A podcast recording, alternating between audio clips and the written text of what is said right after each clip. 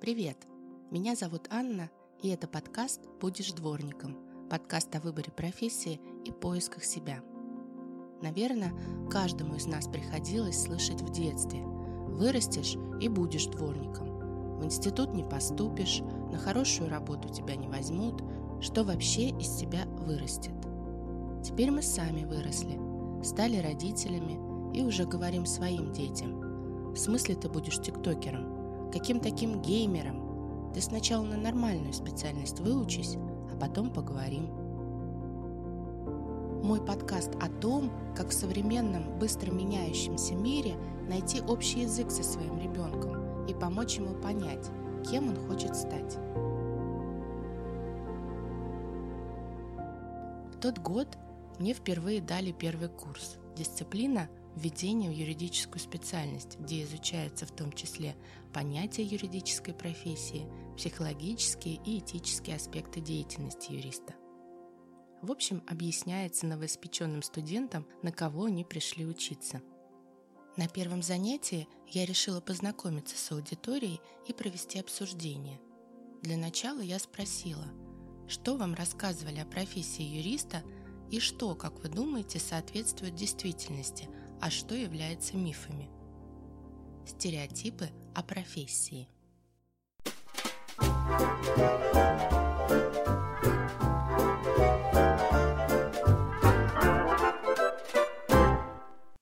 Юрист – это специалист в области права. Понятие юрист общее и включает в себя целый спектр очень разных профессий. Адвокат, судья, прокурор, нотариус, юрисконсульт, следователь. Кроме того, юристы, как правило, специализируются по направлениям.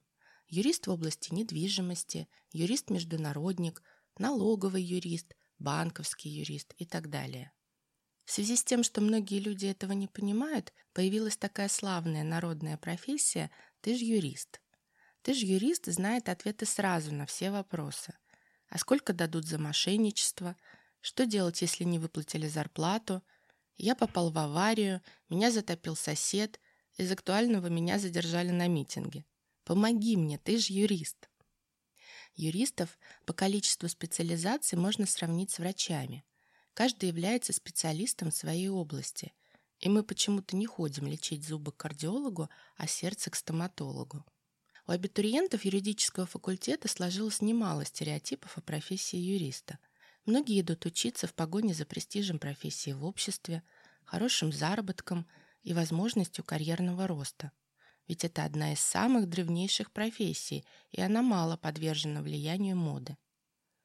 У нас в стране за последние 30 лет профессия была крайне популярна, из-за чего произошло перенасыщение рынка труда. Связано это с тем, что не было юристов, сопровождающих предпринимательскую деятельность потому что в стране предпринимательской деятельности не было как таковой. Поэтому все, кому не лень, стали открывать юридические факультеты. В итоге ценности престиж профессии упали, конкуренция выросла, а заработок снизился. Строить карьеру стало существенно сложнее. О профессии существует много иллюзий. Например, на одном из профориентационных сайтов для старшеклассников можно прочитать тот, кто избрал профессию юриста по зову сердца, кто видит свое призвание в изменении мира к лучшему, найдет полное моральное удовлетворение в этой профессии. Среди необходимых качеств для юриста особенно выделяют обостренное чувство долга, неподкупность, справедливость и высокие нравственные принципы. В идеальном мире, наверное, так и есть. В реальности юристы – это одна из сложнейших профессий – вызывающих зачастую нравственный конфликт, который нередко ведет к профессиональному выгоранию. Юристу часто приходится для выполнения своих профессиональных обязанностей идти на сделку с совестью. И эта сделка вряд ли приносит моральное удовлетворение. Как адвокат советую взять самую быструю машину без верха, кокаин, магнитофон для особой музыки, да рубашки поярче. И свалить. Я ни в коем случае не хочу очернить коллег и профессию. Я сама юрист, и я люблю эту профессию. Просто сегодня я хочу рассказать вам историю о том, как такие иллюзии, стереотипы и незнание своей системы ценностей могут привести к глубокому разочарованию в профессии. Студенты охотно делились своими представлениями о профессии. Так что в конце занятия я осмелела и решилась задать им непростой вопрос. Почему вы решили стать юристами? Тогда я еще не знала, что именно этот вопрос будет толчком для моего движения в сторону исследований, как выбрать, кем стать. Впоследствии, наблюдая из курса в курс за отсутствием интереса к выбранной специальности у некоторых своих студентов, мне захотелось разобраться, в чем проблема. На самом деле, все эти внешние процессы были обусловлены моим внутренним запросом, почему я выбрала право. Так случилось, что первый раз я спросила себя об этом именно тогда, задав этот вопрос своим студентам и уже имея за плечами десятилетний опыт работы юристом. До этого мне этот вопрос никто не задавал, а сама я просто не задумывалась. Можно сказать, юристом я стала случайно. Я бы даже сказала, за компанию. Да вы, блин, даете. Я никогда не мечтала кого-то защищать, вершить справедливость, стоять на страже закона и прочее. Мне даже мысли такие в голову не приходили. И вообще эта профессия в детстве казалась невыносимо скучной. Я хотела стать учителем. И дома часто играла в школу. Я рассаживала все свои игрушки и читала им лекции обо всем на свете.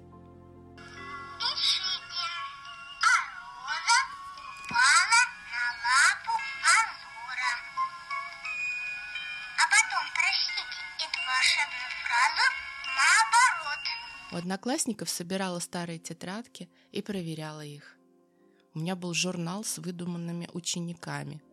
Каждому я придумала имя, фамилию, внешность и даже личность. Почему же я задумалась, моя ли юриспруденция, проработав юристом уже 10 лет? Ответ очень простой. Во-первых, мне нравилось. Особенно все, что касалось корпоративного и договорного права – я обожала писать заключения, аналитические записки, разрабатывать документы, анализировать договоры и кредитные досье. Во-вторых, у меня это получалось. Все как-то само складывалось. Можно сказать, судьба была ко мне благосклонна. Мне попадались хорошие люди и хорошие места. Однажды, зайдя мимоходом на собеседование в один из банков, как сейчас помню, это была пятница 13 я осталась там на 11 лет. Выглядело это примерно так. Меня завели в кабинет и сказали, у нас беда с юротделом.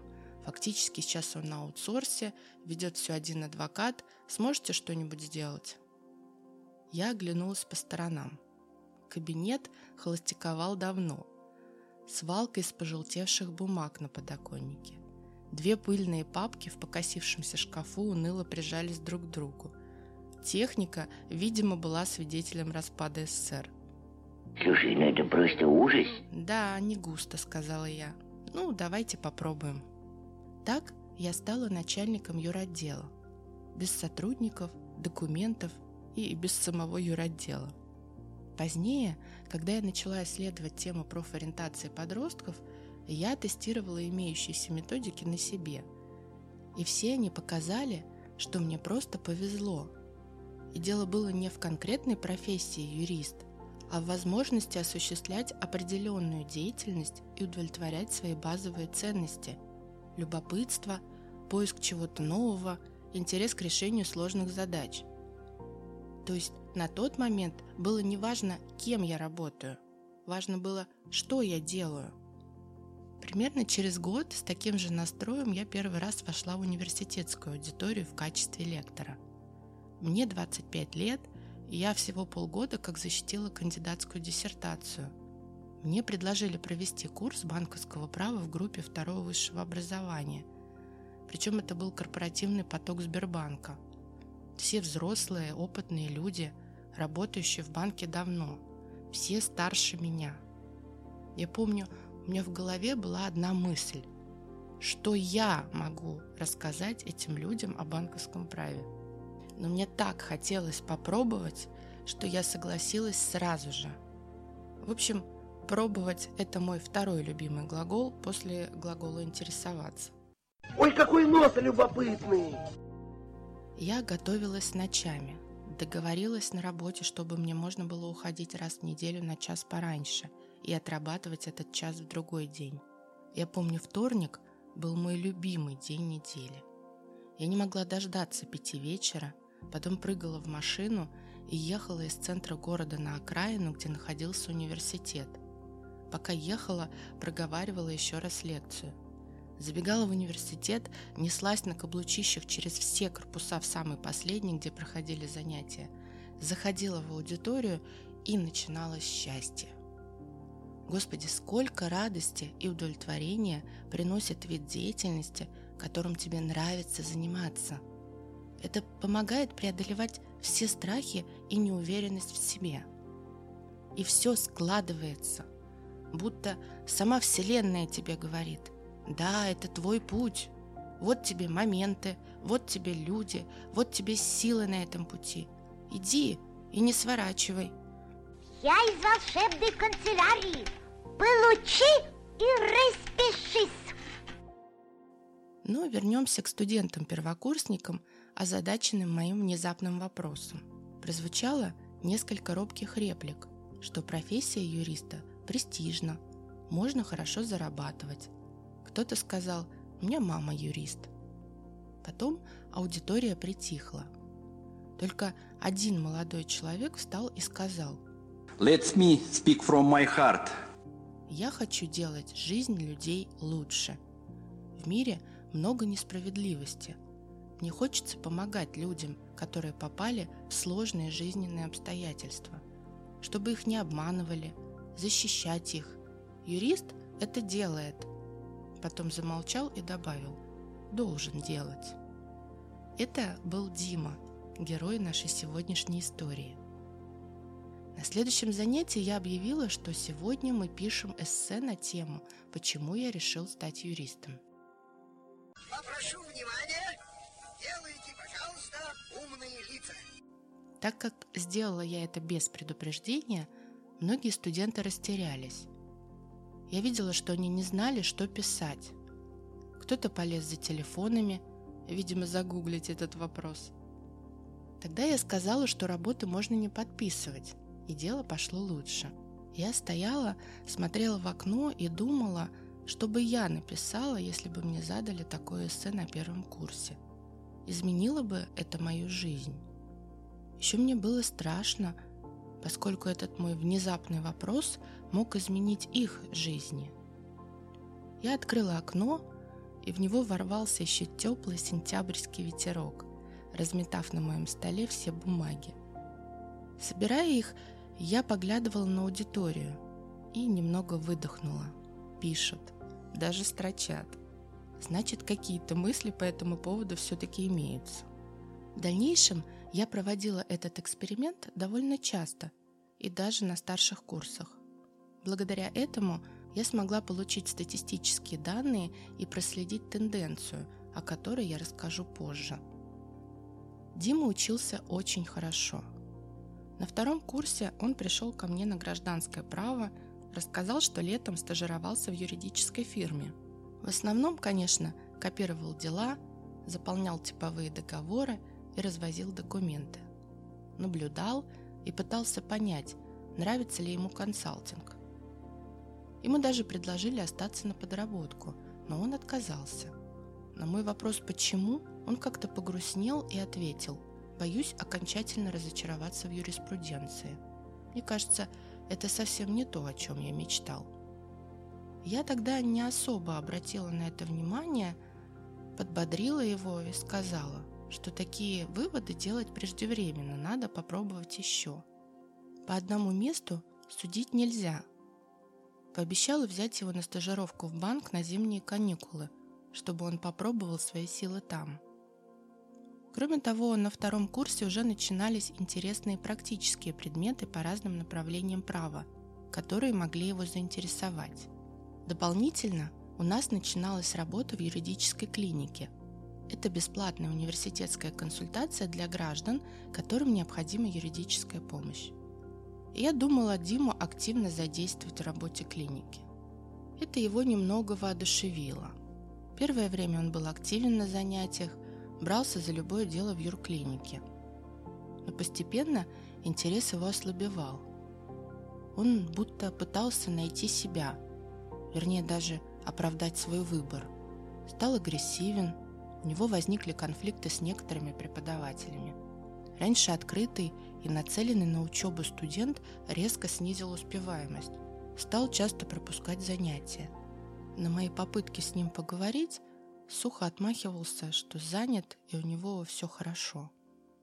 Эх, Булочкин, молодой ты еще, свежеиспеченный. К третьему курсу Дима пришел ко мне на банковское право и с вызовом, словно пытаясь найти виновных, заявил Никакой справедливости в профессии юриста нет. Юристам только деньги нужны, им плевать на людей. Это продажная профессия, и работать честно в нашей стране невозможно. Смысл работы юриста – не соблюдение закона, а поиск способов его обойти. Я спросила, что случилось. Оказалось, летом подрабатывал помощником адвоката, где с его слов стал свидетелем нескольких ужасных историй. Что за истории, он мне так и не пояснил. Кто этот адвокат тоже. Я, честно говоря, не была готова к такому демаршу и просто попыталась ему объяснить, что адвокаты в большинстве своем люди профессиональные и порядочные. Если ему довелось столкнуться с обратной ситуацией, так нельзя судить обо всех. Просто люди на земле бывают разные. Но Дима был непреклонен. Он сказал, что не видит смысла больше учиться, бросает юрфак и ушел в закат. Прощай, наша встреча была ошибкой. Я так разозлилась и даже подумала, Пусть идет в армию, там ему мозги вправят. Если бы сейчас можно было вернуться на машине времени назад, мне бы было абсолютно понятно, что происходило с Димой. Такое происходит со всеми людьми, у которых ценности не сформированы или неосознаны, либо кому эти ценности навязали. Минутка занудства.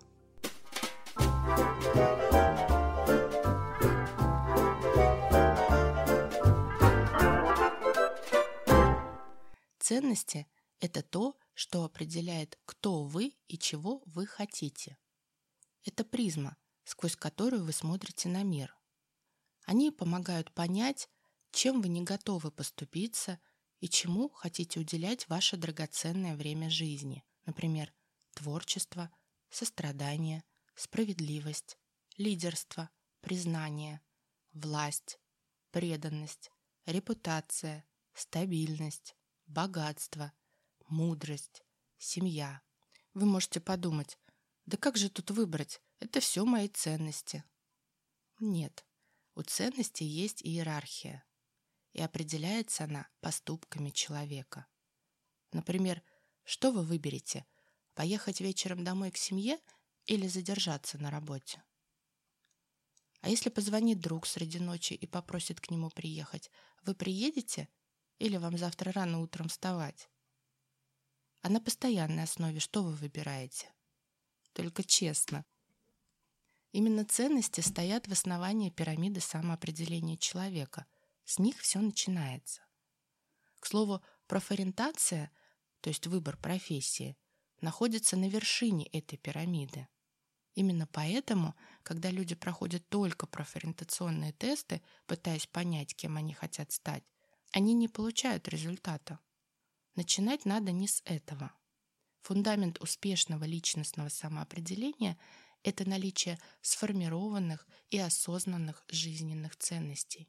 И это не сиюминутное дело. Ценности определяют наши поступки, и нужно достаточно хорошо знать и понимать себя, постоянно анализируя, что вы делаете и почему. Сложность в том, что если свои жизненные ценности пытается выявить подросток, у него просто недостаточно жизненного опыта и тех самых совершенных поступков. Но есть различные проективные методики. Ассоциации, рисунки, интервью, экскурсии, стажировки, волонтерство. Все то, в чем ребенок может себя проявить. Хорошо развивают и раскрывают различного рода игры и квесты, чем раньше ваш ребенок поймет свои ценности, тем проще ему будет сделать выбор. И здесь мы переходим к той самой ценности справедливость, которая стала камнем преткновения для Димы. Ну, за справедливость. И вроде бы казалось, что все просто. Латинский корень «юс» образует два слова – справедливость и закон. То есть предполагается, что закон должен быть справедлив. Наверное, на какой-нибудь далекой планете в идеальном мире это так и есть. Если без шуток, то по вопросу дихотомии понятий «справедливый закон» на протяжении всей истории человечества написано множество трудов. Минуточку! Будь добры помедленнее. Я записываю. На практике эта проблема решается так. Каждый закон ориентируется на справедливость в среднестатистической ситуации, но каждая ситуация уникальна. То есть понятие «справедливость» субъективно. То, что справедливо с точки зрения одной стороны, несправедливо с точки зрения другой. А понятие «закон» объективно, так как закон принимается для усредненного большинства. Ну, например, профессиональная ценность адвоката – защитить права человека, независимо, насколько тяжкое преступление он совершил. Так же, как и врач, спасающий жизнь убийцы детей на операционном столе, адвокат не должен задумываться, насколько ему неприятна личность преступника, и что может быть справедливым решением было бы вообще не защищать его права. Поэтому если искать в юридической профессии только некую абстрактную, иллюзорную справедливость, то рано или поздно можно столкнуться с профессиональным выгоранием, вызванным неполучением удовлетворения ни от результата, ни от процесса. Минутка занудства.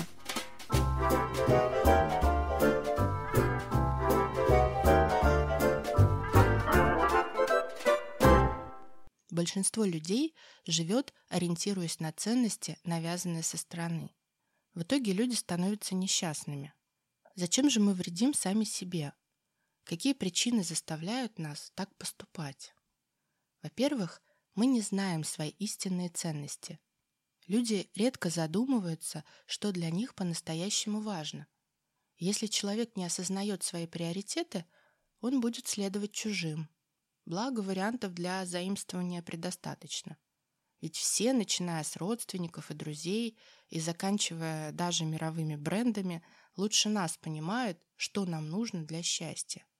И нам проще в это поверить, чем взглянуть правде в глаза и признаться себе, что уже долгое время мы идем совершенно в другую сторону. Вторая причина навязанных ценностей в том, что мы идем на поводу у страха и других своих эмоций. Мы можем знать свои ценности, но при этом все равно поступать по-другому. Нередко мы боимся делать то, что считаем нужным. Страх – это главный злодей в сказке про истинные ценности. Когда страх застилает нам глаза, ценности разбегаются по углам и прячутся так тщательно, что мы теряем их из виду. У страха есть верные помощники, другие эмоции, которые также легко могут сбить нас с пути. Когда мы идем на поводу у гнева, ненависти или страсти, мы можем легко натворить дел, о которых сами потом будем жалеть. Когда мы действуем под влиянием нахлынувших эмоций, то часто следуем ценностям, которые на самом деле не разделяем, тем самым открывая им двери в свой мир. В-третьих, мы часто действуем согласно навязанной нам роли. Люди любят вешать ярлыки друг на друга. Так проще жить и не потонуть в сложных человеческих отношениях. Если человек несколько раз был замечен в том, что он говорит неправду, его называют лгуном. С тех пор больше никто ему не верит. Это спасает людей от ошибок во взаимоотношениях, но в то же время лишает человека шанса исправиться.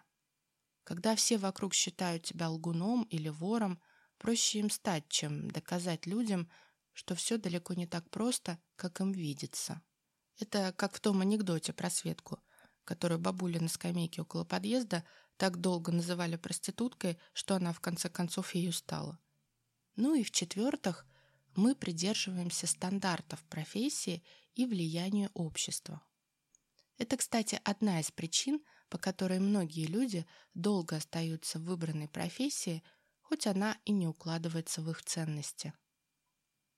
Поведение людей с годами меняется под влиянием стандартов профессии.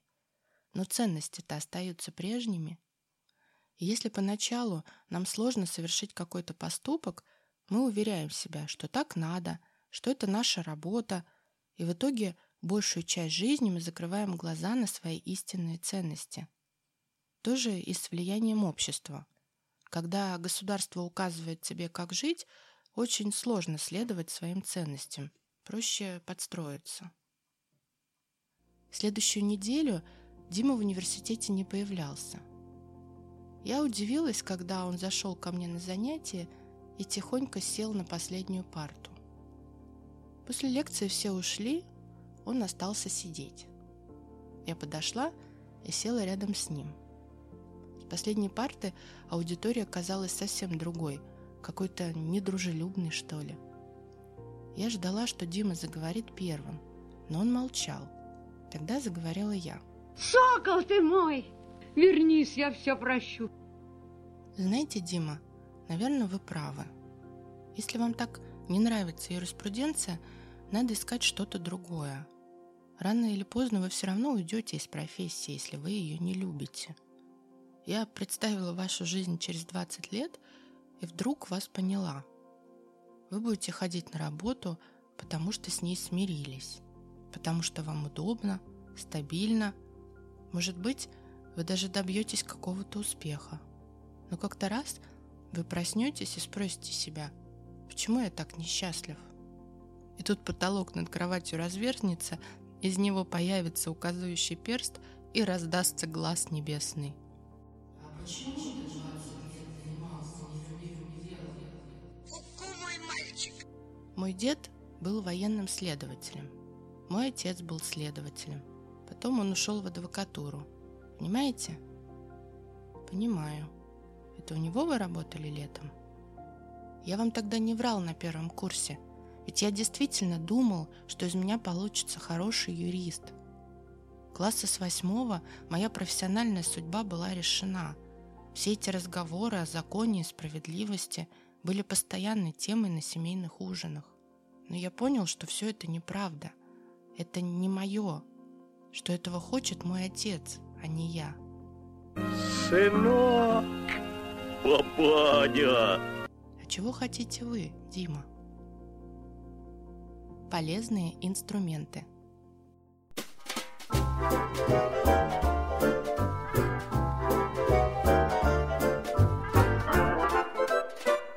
Для выявления и анализа своих ценностей используют разного рода методики. Первое, что можно предложить ребенку, это вспомнить, когда он был счастлив, каким видом деятельности он занимался. Если он скажет вам, что не помнит, можно предложить ему варианты. Например, когда он помогал своему другу с уроками, или когда получил грамоту в школе, или, как в нашем случае, когда спасал выпавших из гнезда птенцов. Если ребенок скажет, что он был счастлив, когда играл в приставку, и когда вы его не достаете, не паникуйте. Попросите вспомнить его что-нибудь еще. Дальше вы можете попросить ребенка написать небольшое эссе на тему, что его восхищает в других людях. Это могут быть как знаменитости, персонажи фильмов и книг, так и кто-то из его окружения. Скорее всего, ребенок перечислит в этих людях те ценности, которые важны для него. Не критикуйте его, если он напишет, что ему нравится железный человек. Спросите его, что его восхищает в железном человеке. Важно, чтобы ребенок делал это искренне. Также можно предложить ребенку представить его идеальный рабочий день. Кем он работает, что он делает, какие задачи выполняет, в какой среде работает, есть ли коллектив или он работает самостоятельно.